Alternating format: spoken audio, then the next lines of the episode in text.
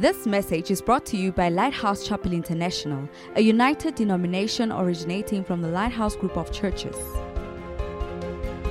Welcome to the Life preaching message where the Word of God is imparted clearly, practically, and comprehensively. Our aim is to provide a solid foundation, a Bible based instruction to our church members to equip them to teach and preach wherever they may be. Join us for a life changing encounter as you listen to this message. I bring you greetings from everywhere. And to those who are with us, Orchards, I say hello to all of you and may the Spirit of the Lord bless you today. Oliven, in the same way, receive the grace of God that causes you to triumph. And Randburg, enjoy the freshness that the Lord brings into a life that belongs to His. Hallelujah. And to Midrand Church, I'm glad to be here.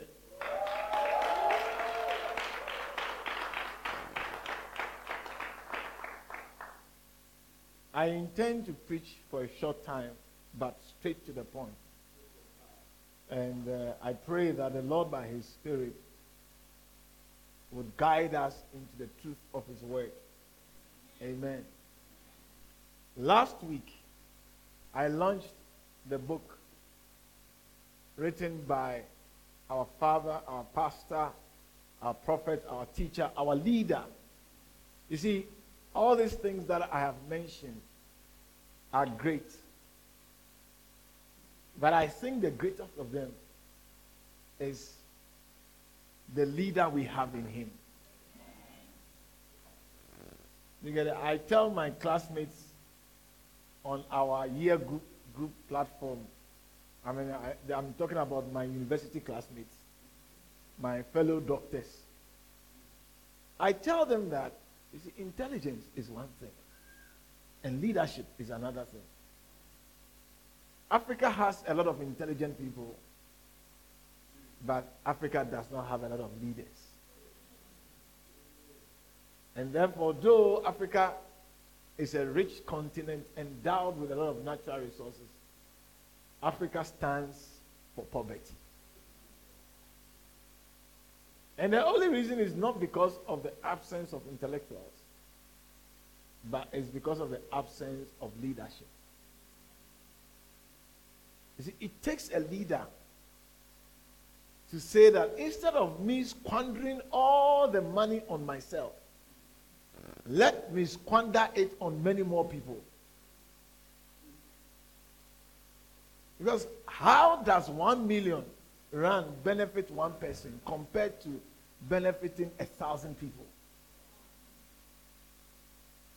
But you see, this one, a leader would understand, but a non leader would never understand.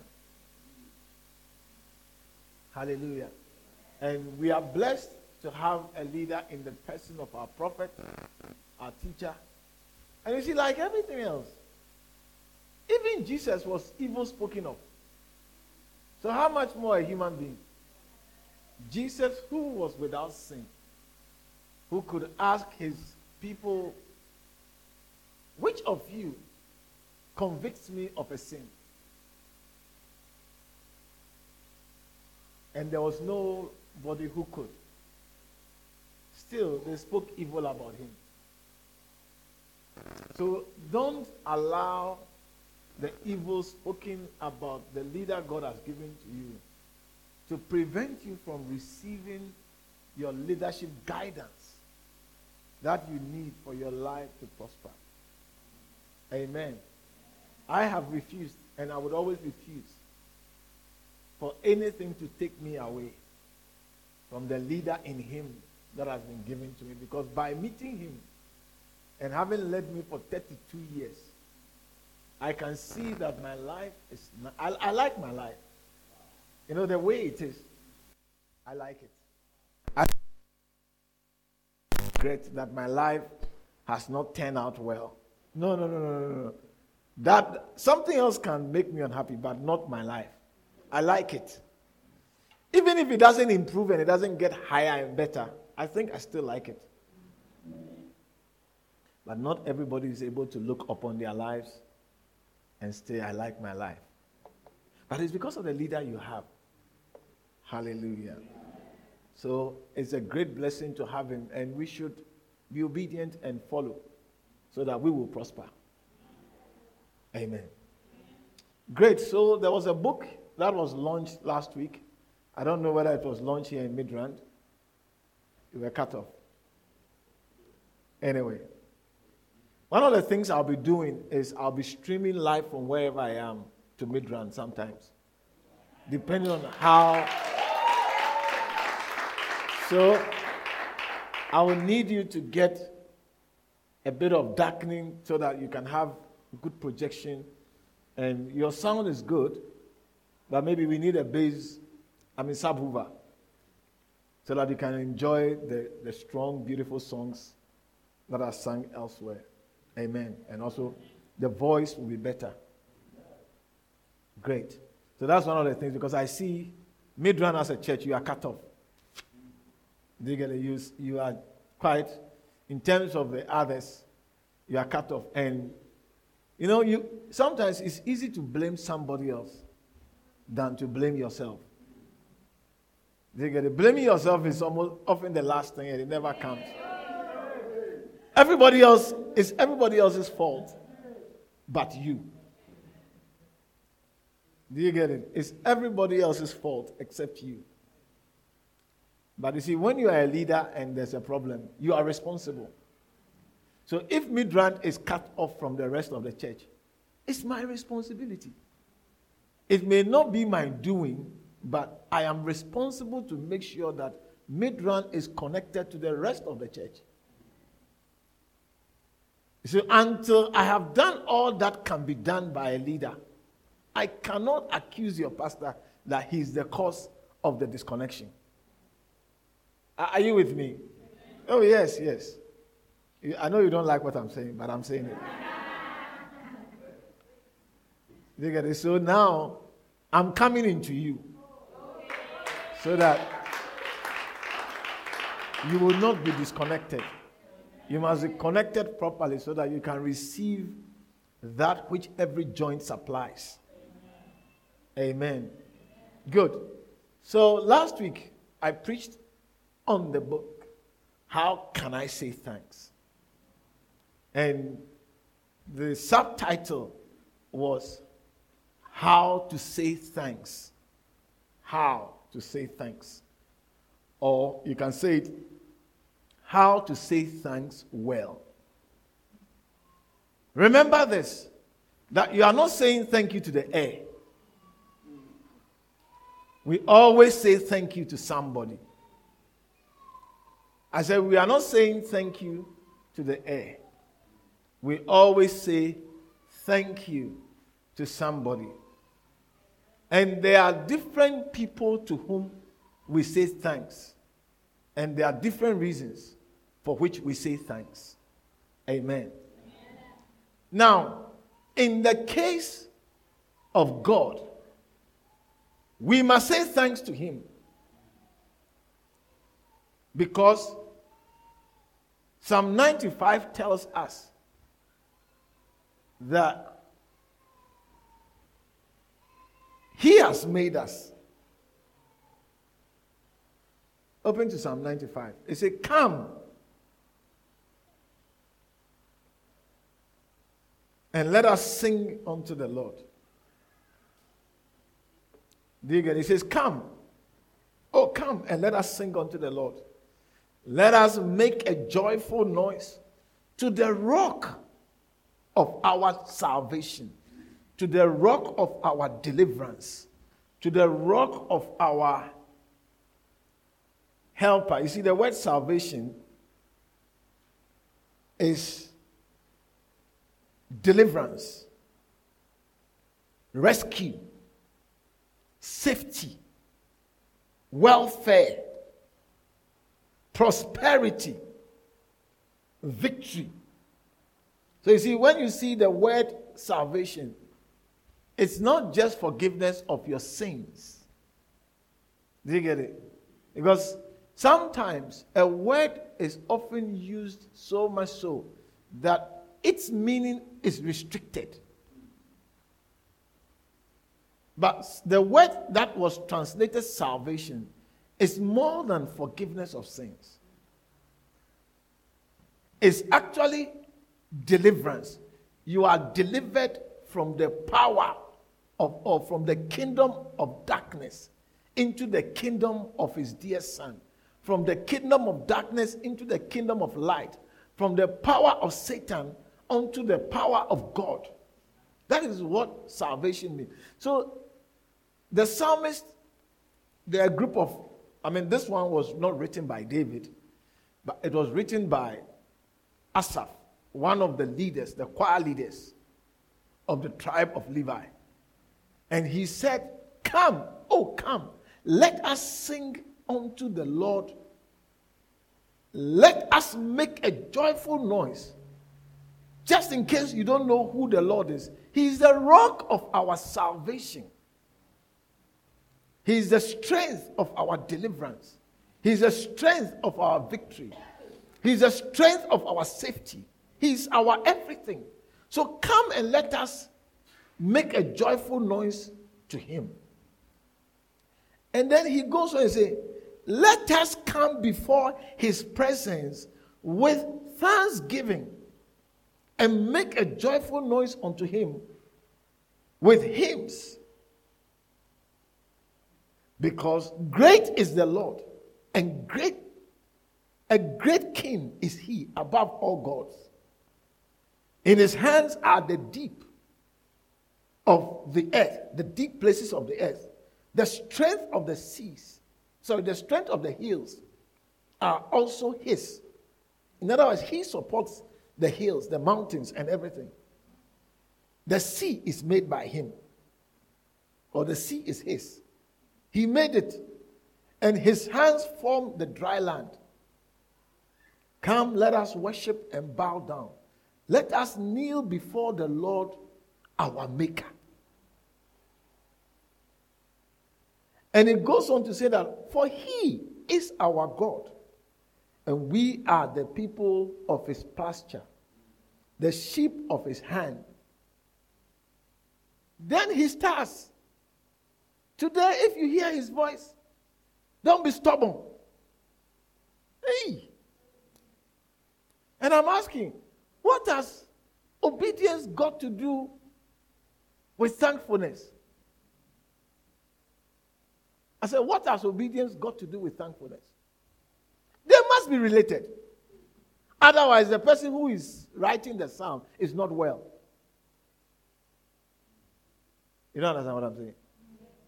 You are saying, Come, let us give thanks to the Lord. Then the next moment, and you explain to us how He owns us and how everything is His. Then the next thing you start talking about is if we hear his voice, we should not be stubborn.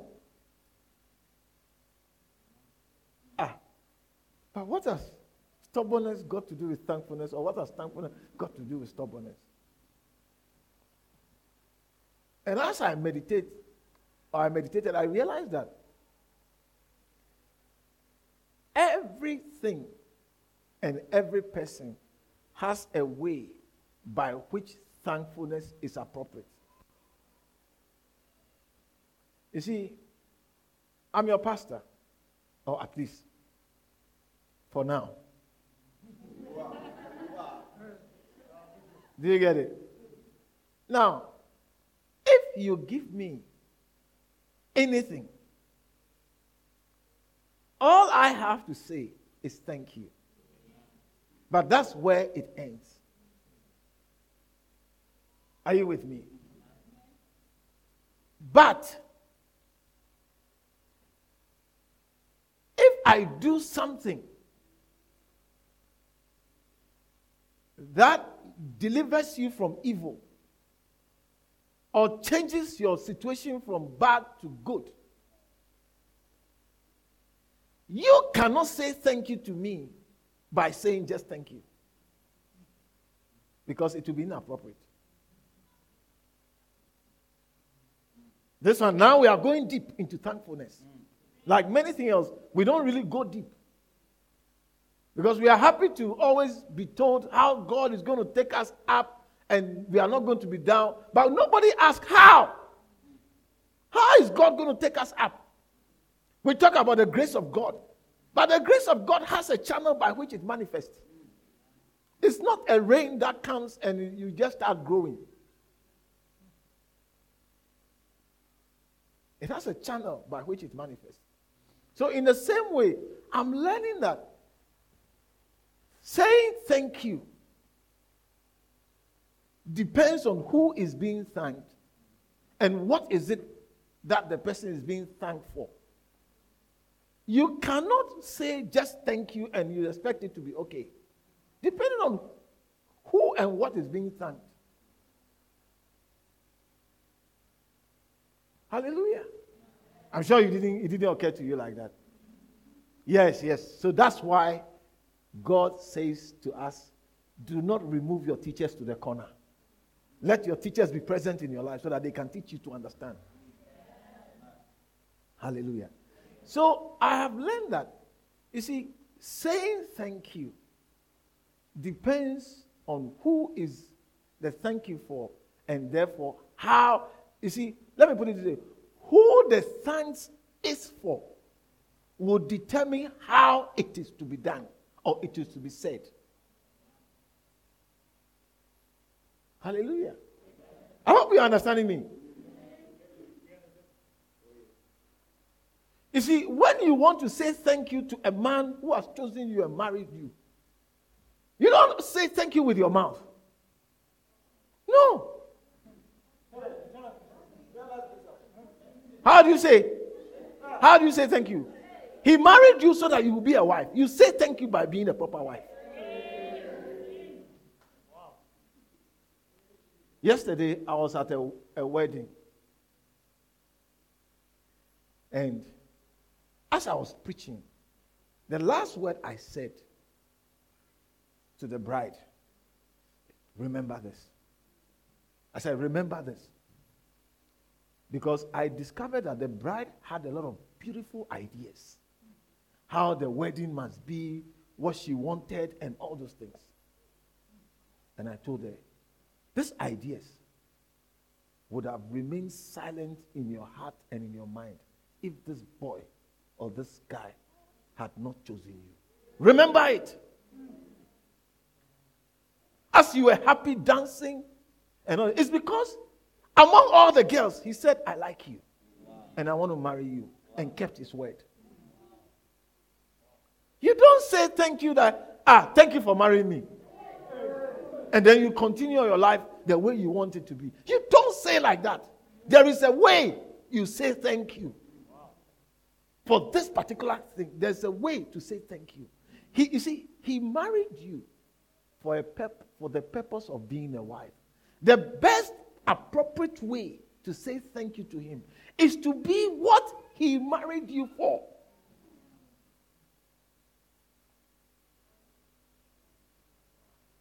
If you are waiting for me to preach, this is the gist of the message. You see, that's how I preach. I preach with examples that makes you understand. Are you with me? The way you say thank you depends on who and what you are saying thank you to.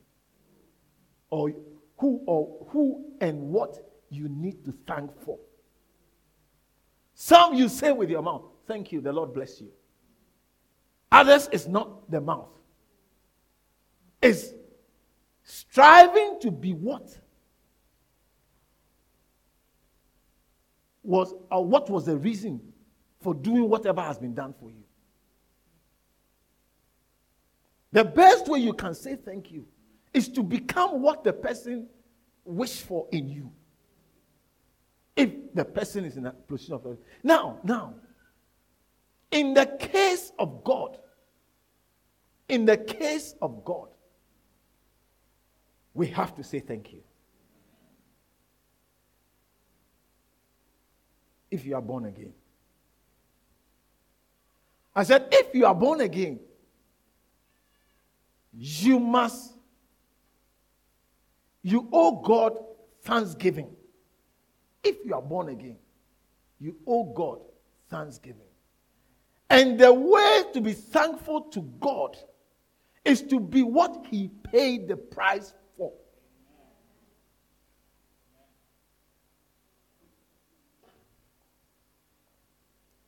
I said, the way to be thankful to God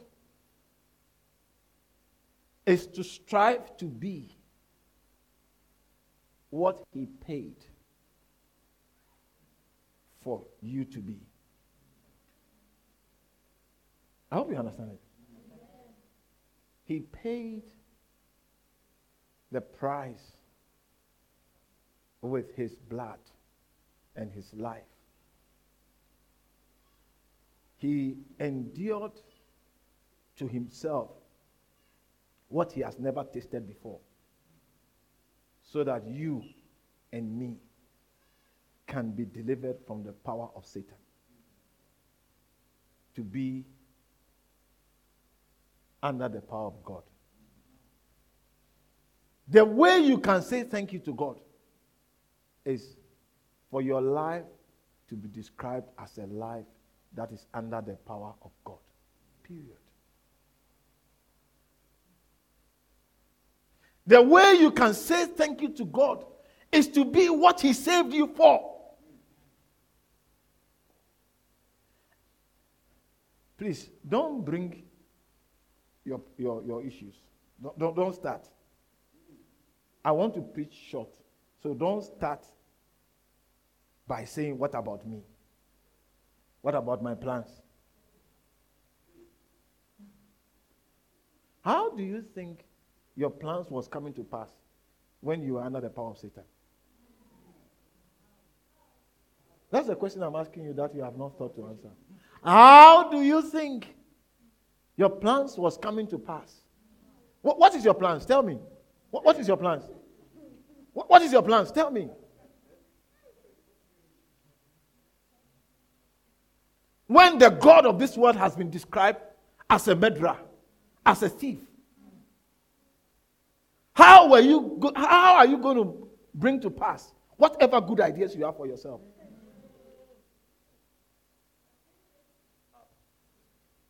So here you are. Here you are. Unable to bring to pass, under the leadership of Satan, the dreams of your life. Yes, you will never be able to bring to pass the dreams of your life. Something that will be useful. When your life here on earth is finished, you look back and say, That was a good life. No. You see, here on earth, it will look like good. But you see, it looks like good until you go to the other side. You say, ah, this is rubbish.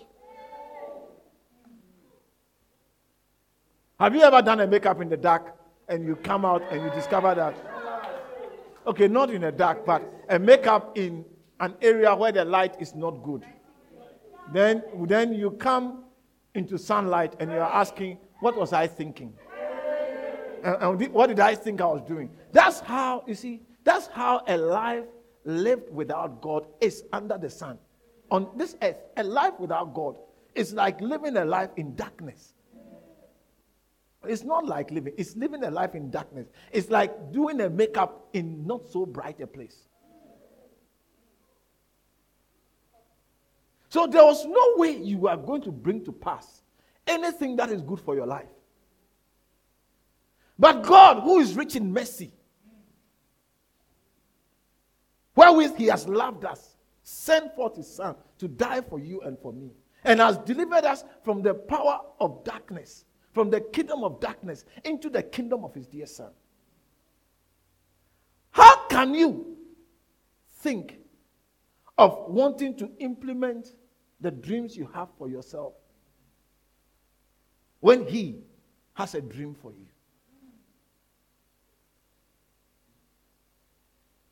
So listen, we say and give not thanks well when we don't make it our aim to be what God wants us to be. If you didn't hear anything, this is the message I came to give to you. So, what is your aim? Oh, Pastor, I see. But what you're talking about, how are we going to eat?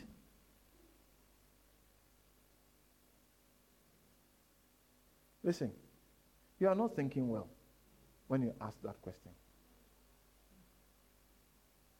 How have you been eating all this while? And who says you must be under the kingdom of darkness, under the power of Satan for you to be able to eat? Huh? And who says the food you eat is what keeps your body alive?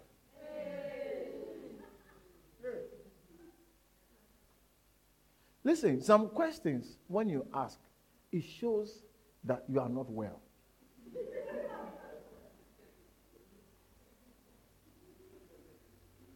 Oh, yes.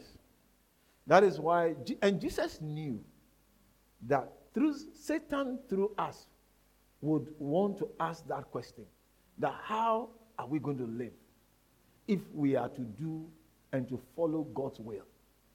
Now, you see, when you ask that question, it's an insult to God. Because what you are saying is that God is able to give you life, but He's not able to sustain the life He has given you. When you say that, it's an insult to God that He has delivered you from the power of darkness, but He has forgotten or does not have what it takes to sustain you whilst you are in His kingdom. That's what we are saying.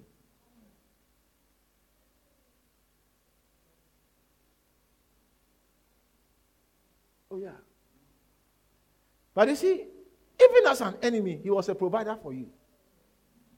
I said, even when you were his enemy, he was a provider for you. Yeah, when you were his enemy, he was a provider. The Bible tells us, Jesus said, Love your enemies. So that you'll be like your father, who makes his sun and his rain to come on both his enemies and his people. Matthew 5 44. You will be like your father who cares for everybody. So if God cares for his enemies, what makes you think that you who has purchased, who he has purchased with his blood, blood, that you now have faith in Jesus, he will neglect you? So to let what to eat, what to wear, where to sleep, bother you so much that you, you become unthankful it's a big mistake. It's an error that you will discover. If you don't hear me today, you will discover it when your life here on earth is ended. But I don't want it to be so. That's why I'm preaching what I'm preaching to you. That listen, the way to say thanks well is to seek to be what he saved you for. That's all. What did he save you for? Romans 8 29.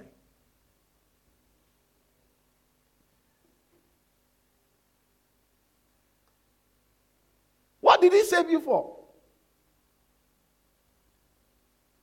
I said, What did he save you for? He says, For whom he did foreknow, he also predestinate to be conformed to the image of his son, that he might be the firstborn among many brethren. If you didn't understand it, please put an NLT there. If you have it. Are you here with me? Are, are you alive or you are sleeping? Ask the person sitting by you, why are you sleeping? I mean, is, is a message that boring?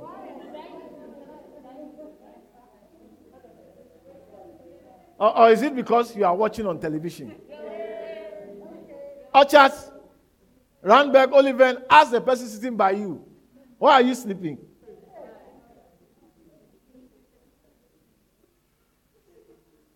For God knew his people in advance. And he chose them to do what?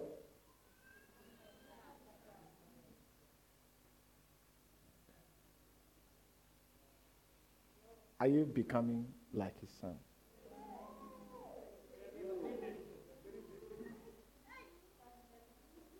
So that his son will be the firstborn among many brothers and sisters. Listen, the least we could do in our saying thank you to God for our salvation is to be what he saved us to be. If you didn't hear anything, that's what I'm telling you. And you see, you say, but Bishop, how, how do you know? How do you know that we are not trying?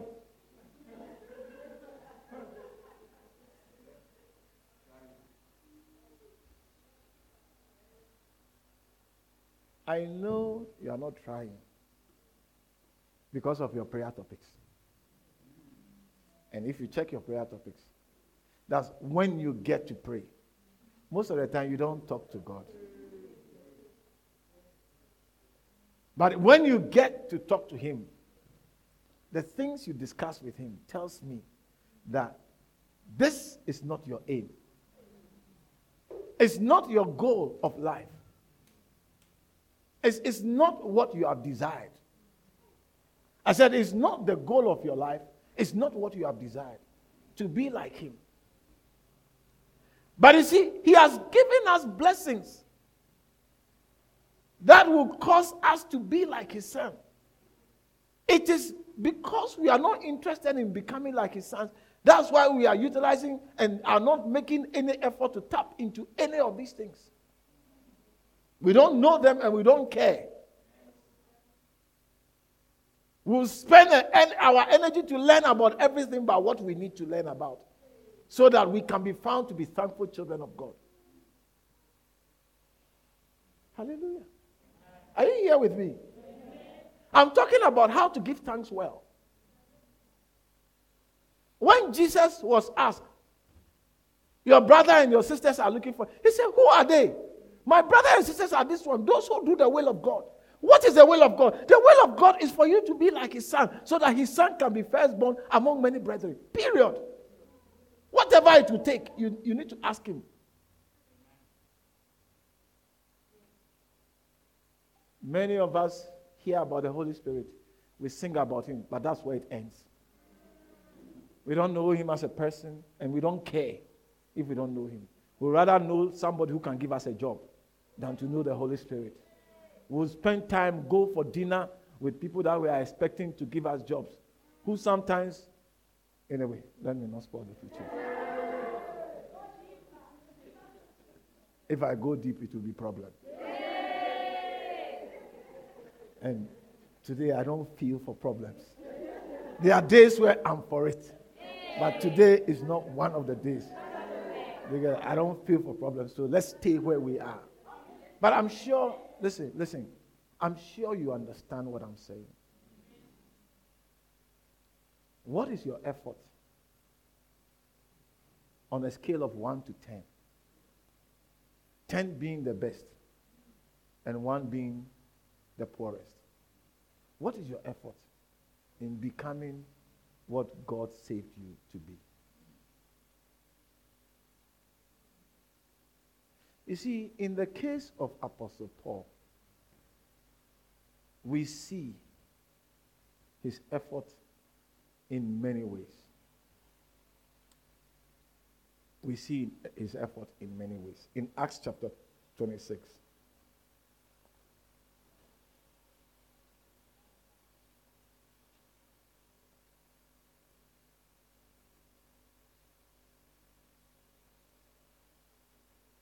in Acts chapter 26, we see that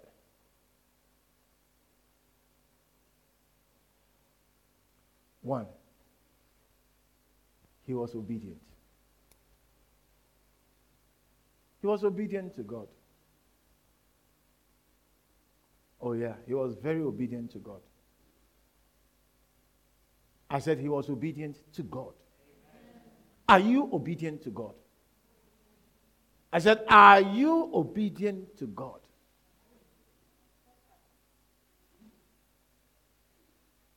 You know, I'm not talking about are you perfect? Because, like Paul said, in many things we offend all.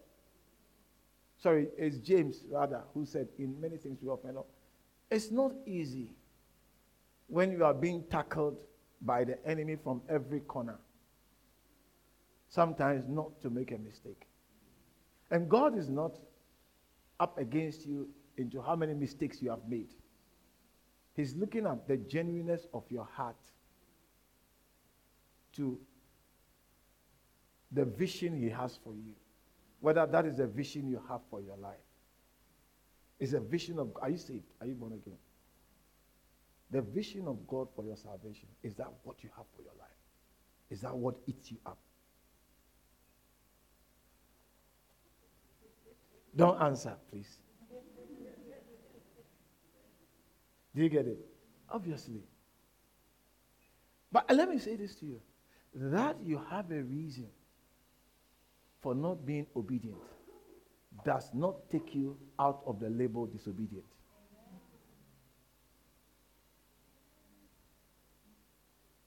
I said that you have a reason for not being obedient does not take you out of the label of disobedience. And in the first service, I shared with them how disobedience allow the curses that are here on earth to have a free show in your life. Do you get it? The curses is like they, they, they have a chance to throw a party in your life. Oh, yeah. Curse number three will call curse number seven. Charlie, guys, we are here. It's happening here live. And your life is so frustrated.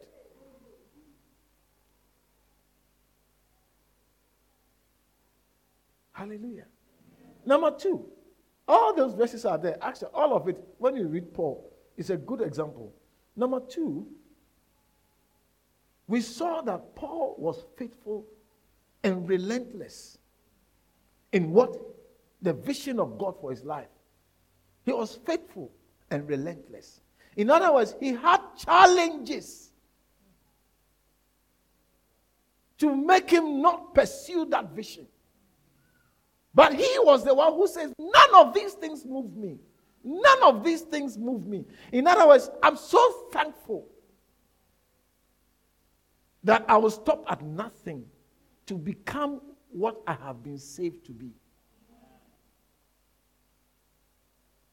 But you see, the, the, the, the thing with Paul is that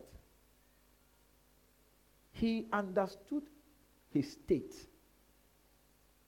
and how he was, the, he was on the wrong, in the highway with top speed to the opposite direction.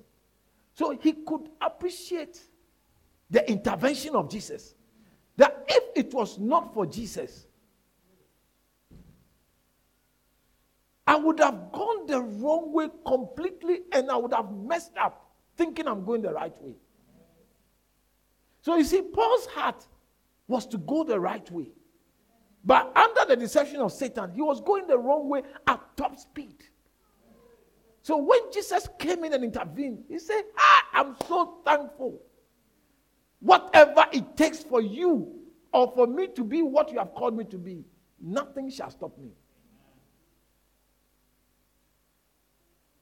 Paul was faithful and relentless. Nothing will stop him. So you, your Christian life, your the, the core, if, if it, you see, the reason why little, little things stop you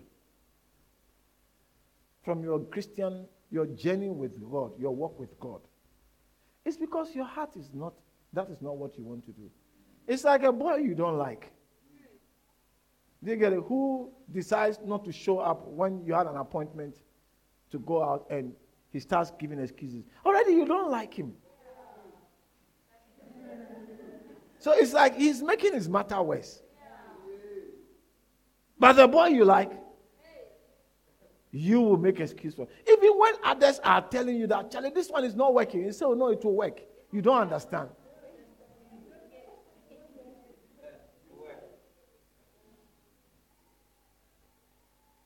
Some time ago, I told a lady, in the presence of the brother she wants to marry, which normally I don't do. I told her that if I were you, I will not marry him. In his in the brother's presence.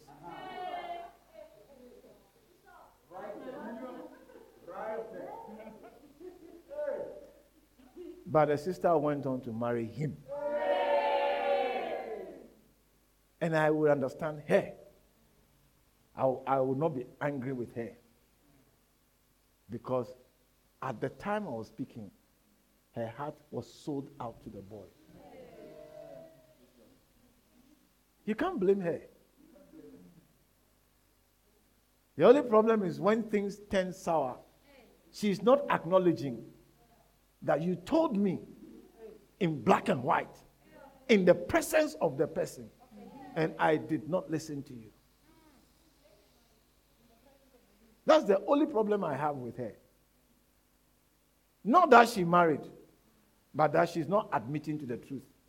That he told me, but my heart was so determined for the boy that the counsel just fell on the back of a duck and rode out without wetting the duck. Do you get it? Yeah. So listen, let us be. You see, what stops us, what detracts us, is a clear reflection of our determination to be what God wants us to be. Because when you are determined, nothing stops you. When, you are, when a person is determined, nothing stops them. The third point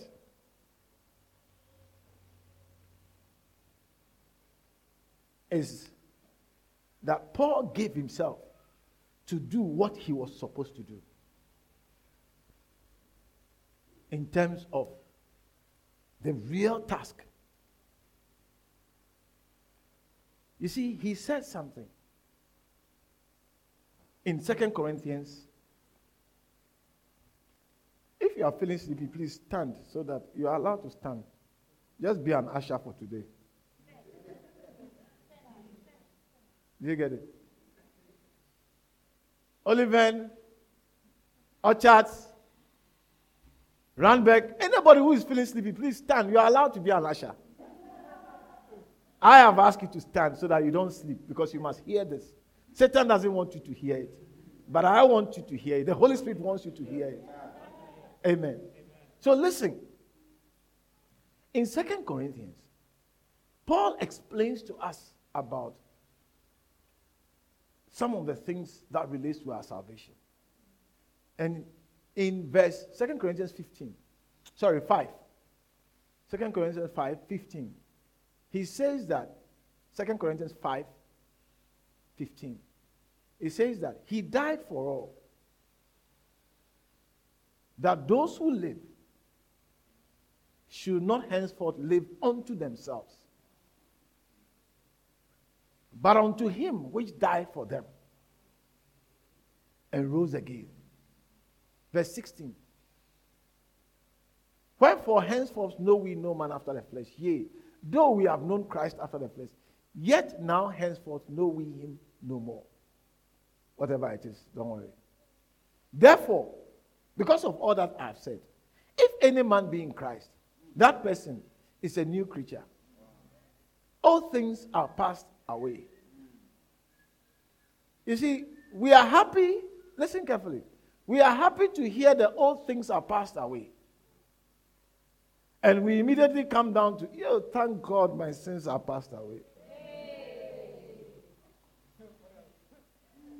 Ah, there's a song, and now I sing a brand new man, amazing grace. Sing for me.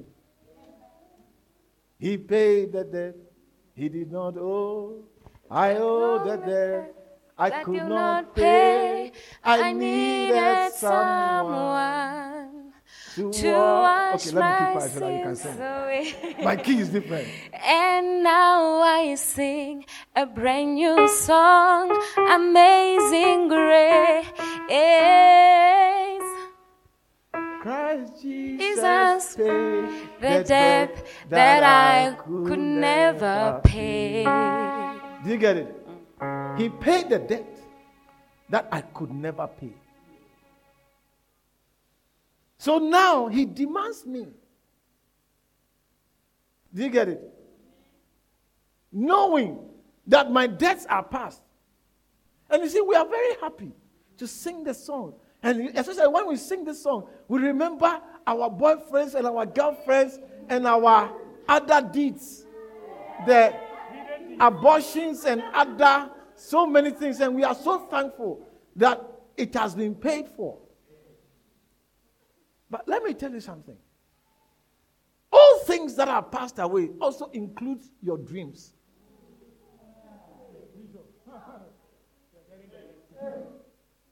Because there were dreams when you were not under the power of God, but under the power of Satan. And those dreams were Satan inspired. So just, just as you are happy that the sins that were Satan inspired have been paid for, so also the dreams that were Satan inspired no longer ex- should exist.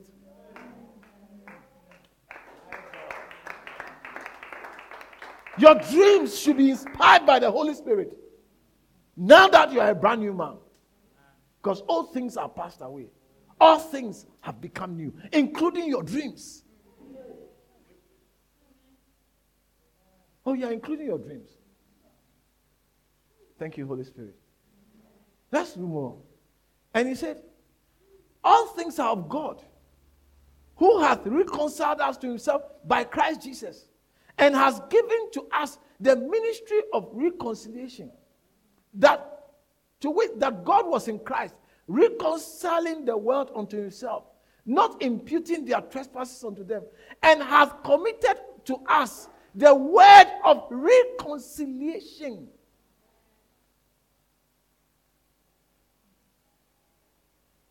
Has committed unto us. The, now then, we are ambassadors for Christ. As though God beseeches you by us, we pray you in Christ that be ye reconciled to God.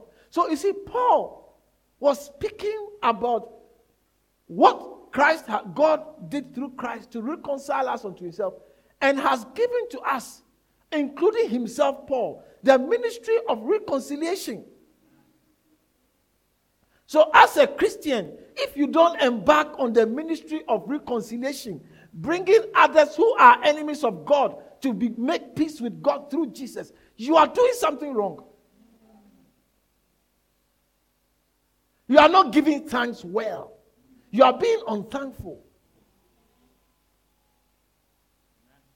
I said, You are being unthankful. Because with God, to, to give thanks is not to say, Thank you, God. No, to give thanks is to do what He saved you for. And Paul showed us that that is what it is. And listen, don't tell me you have dreams. You see, Pastor, it's you. It's not me. It's you who don't want to be what you don't want to give thanks. Because whatever you are training yourself to be today, you are not born like that. Were you born a lawyer? Were you born an architect? Were you born a pharmacist? Were you born an engineer? Stop that nonsense. Hallelujah. If you don't want to do it, just say, I won't do it. And stop arguing with me. So you realize that Paul gave thanks by witnessing, doing what he was told to go and do, to tell people about Jesus. Amen.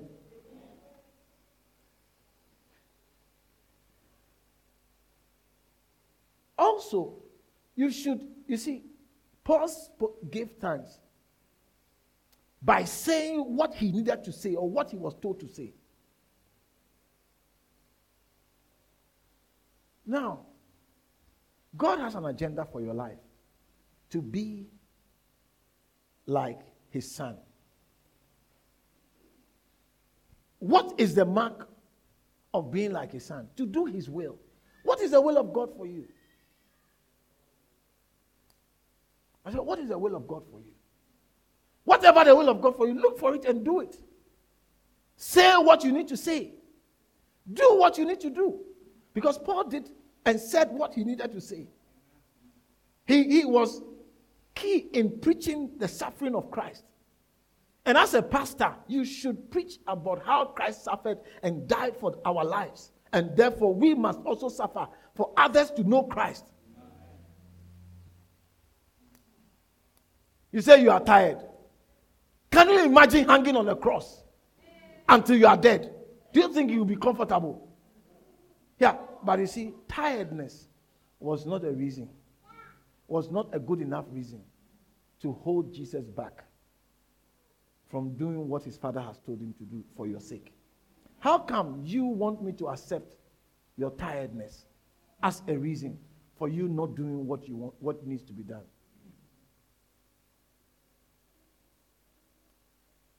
Most of us here, we are just Sunday morning church comers.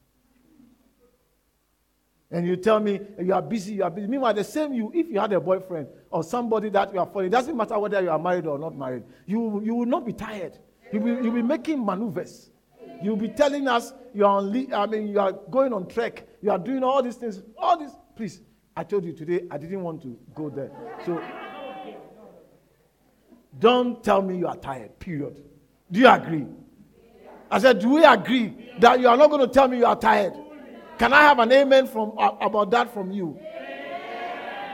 You are not going to tell me you are tired to read your Bible. You are not going to tell me you are tired to pray. You are not going to tell me you are tired to call somebody to share the word of God with a person.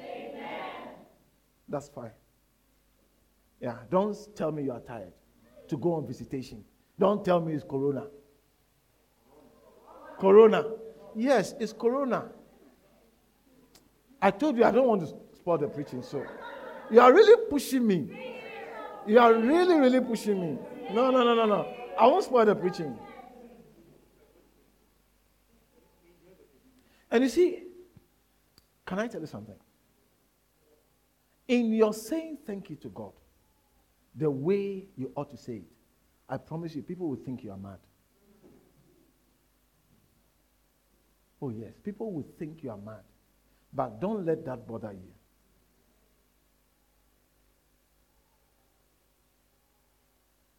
Because the foolishness of God is still wiser than the wisdom of men. That's all. The foolishness of God. So if men think of you foolish because you are doing what God expects of you, it's not surprising. But even in, in their thought of you as foolish, you will still come out wiser than them. So it should never discourage you at all. Amen. And you see, you cannot, you cannot, it's okay, it's okay, leave it, leave it. You cannot say thank you if your mind is governed by the opinion of the world. You see, as I stand here, the opinion of the world, the people, the system, and all that, I've been trained a medical doctor. But my not practicing medicine is wasteful of resources. In other words, we spend money to train you as a doctor, and now you are here preaching. Listen, when doctors become politicians, nobody says it's wasteful of resources. When doctors become ambassadors to other countries, nobody says it's wasteful of resources. So, if you are going to follow the world's opinion, you will never be found to be thankful to God. Yeah. But Paul was not moved by the world's opinion of him, what they thought people thought of him. No, no, no. Because, listen, Jesus has said, You are not of the world, even though he took you from the world. You no longer belong to the world. So the opinion of the world about you will never be favorable. And the opinion of the world about what you have to do in obedience and in saying thank you to God will never be favorable. Let me tell you something. You see, as a medical doctor and a pastor, I am a better quality to my, my people that I pastor than just plain pastor. Yes, I'm, be- I'm a better quality. Because I can advise you. I said, no, it's okay. We have faith. But this one, do it. Go and do the operation. But imagine if I wasn't a doctor and to understand. Sometimes, sometimes I even tell people with problem. One time, somebody, I, I mean, an important, somebody significant in the church came and gave me some symptoms. As she was talking, I feel like that. I said, oh, this one, you need to go and see your doctor now, now, now, now, as on a Sunday morning. When she went to see, a portion of her arteries to her heart was blocked. And she just had a, it just, she just went in the nick of time. Yes. Do you think if I was a pastor, just plain pastor, I would have told her to, she would be, she would be dead by now. Because she wouldn't even come to me. She would just say, oh, pray for me. Maybe my prayer will save her. But sometimes it's not prayer, it's common sense. Do you get it? Yeah, it's true. Because our, our knowledge that we have is of God. There are things, you see, when medicine says, I can't, that is where we say, God, medicine has said they can't. Do you get it? I remember Timberlake telling me, I mean, I think there was a time some years ago when they, she came and told me about his son. And uh, the doctor said, unless it's a miracle. So I stood there and I said, Lord, you have heard what the doctors have said that we need a miracle. So we are, we are asking you for a miracle. The child is there. It's still around. Yeah, because it, you see, where, where man stops, God begins. So, okay, we've tried what man can do in terms of, he has given us knowledge. But if I wasn't understanding some of these things, I, I would mislead a lot of people. So, how, how do you tell me that my being a doctor is a waste of resources? In fact, my being a doctor gives me a broader understanding. That's why I can analyze economics, other things, so many things with people. This one is not good. If you do this, you do that. And those who have obeyed have been blessed. Those who have not obeyed have, have perished. Are you with me? So listen, listen. Don't follow the world's opinion of you in your walk with God. It will, you will never be found to be thankful. Amen. And the last but not the least,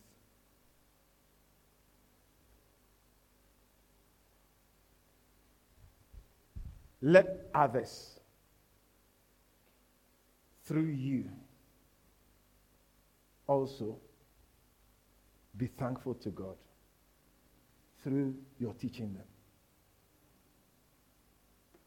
And that's we are just following the examples of Paul. How Paul said thanks. You see, it was not only sufficient for him to live out his life in a way of thankfulness but he also extended it to others. And it's important for you. That is why, listen, that is why we encourage you to be involved in the church. When you come to church on Sunday morning, you are not really participating to be a blessing to other people. Because you have something that many people don't have.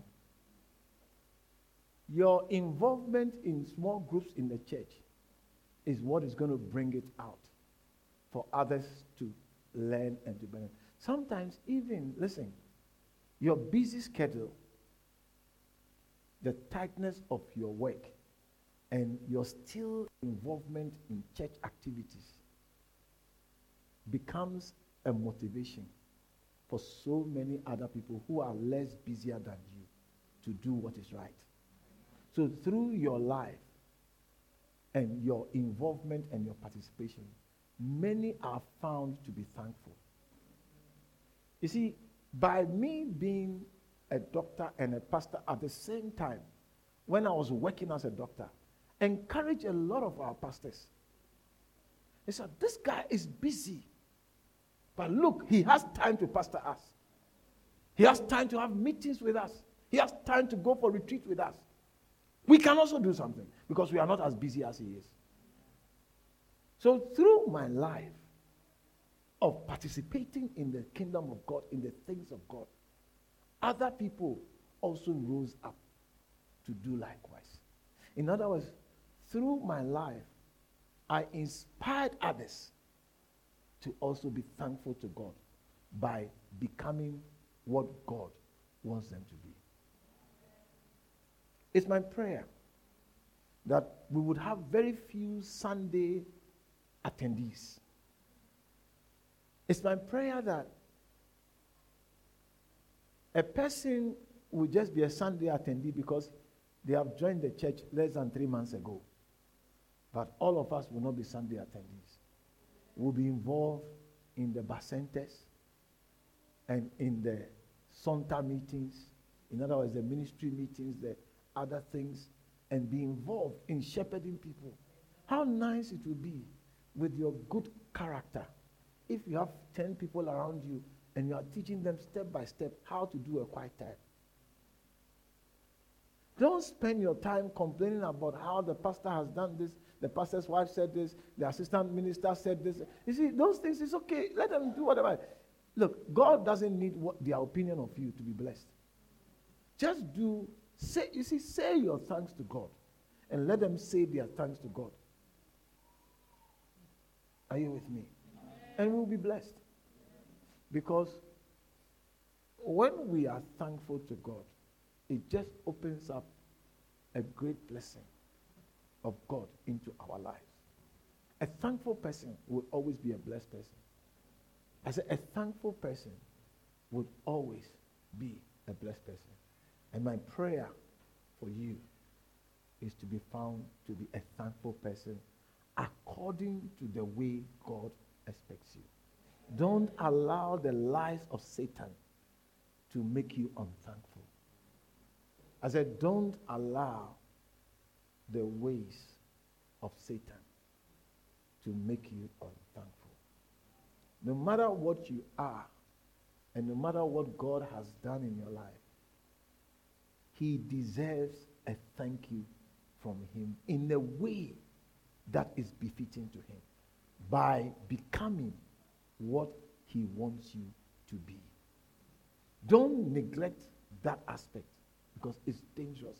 It's an insult. It's an affront that I have brought you here into my kingdom so that you will be like my son. And you don't care about being like my son, but you care about being like you.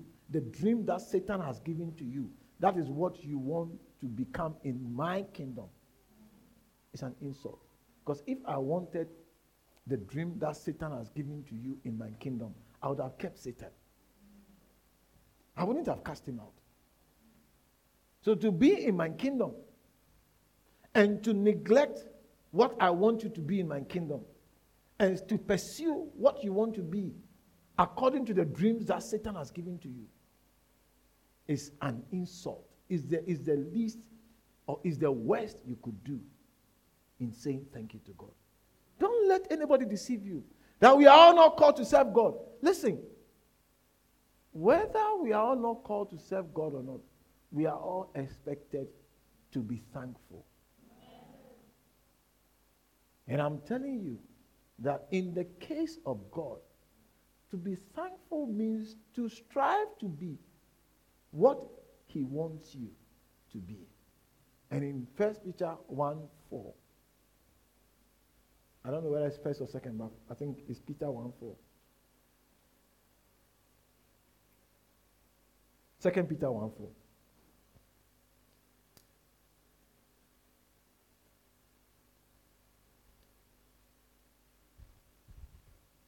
It says, whereby are given unto us exceeding great and precious promises, that by these promises we might be partakers of the divine nature. The divine nature is the nature of Jesus. And so we must be partakers of it. Having escaped the corruption that is in the world through lust, through desires, through passionate desires. Lust is not sex. It's not only sex. Sex is one of the many lusts. But lust is not an ordinary desire, an overwhelming desire to be something. And the Bible says that the, the corruption that is in the world is through this overwhelming desire to be something. Overwhelming desire for something. That is what brings the corruption. And the Bible says we have been given precious promises so that we can escape this. To not, to not want to escape it by tapping into these precious promises is an insult to the one who has provided the promises. It's a big mistake. But this mistake shall not be made by you. I pray for you. May the Lord deliver you from this error that is in the world and in the Christian community. May we be found to be a people that are truly thankful to God according to the way God expects us. By becoming what He wants us to be, and by walking in every promise and provision that He has made for our life, for this wonderful escape. Thank you, Father, for giving us the blessing that makes us able to be partakers of your divine nature so that we can escape the corruption that is in the world. Deliver us, Lord, from every dream that is not of you. Reveal to us the filth, the folly, the flaw that is in these dreams. And help us to give it away and take on the dream that you have for us. The dream to make us fishers of men. The dream to be children of you, O oh God, led by your Holy Spirit. This is what we ask in the name of Jesus. As every head is bowed and every eye closed, maybe somebody invited you and you don't know Jesus as your Lord and Savior. I want you to make a decision whether you, but I advise you to decide to receive Jesus as your Lord and Savior so that you receive the precious promises that will make you an escapee of the corruption that is in the world through lust. You want to say, Pastor, please pray with me. Lift up your right hand wherever you are. Let me pray with you. Thank you, Holy Spirit. Lift it up high. Lift it up high. You want to give your life to Jesus. You want to be born again. Lift it up high. Thank you, Holy Spirit. Let us pray. Heavenly Father, we thank you for all that you have done and doing in our lives. We will say thank you in the way that befits what you do for us and have done. By becoming what you are called to be. We thank you, Holy Spirit, that every work of the enemy that aims otherwise shall not prosper in our lives. But by you, Holy Spirit, we shall draw our hearts, enlighten our eyes of understanding, that we may see and understand and know what good our God has for lives and give our hearts and ourselves to you. Thank you,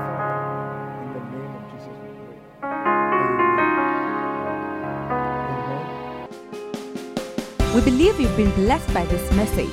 To stay connected, follow our LCI social media platforms.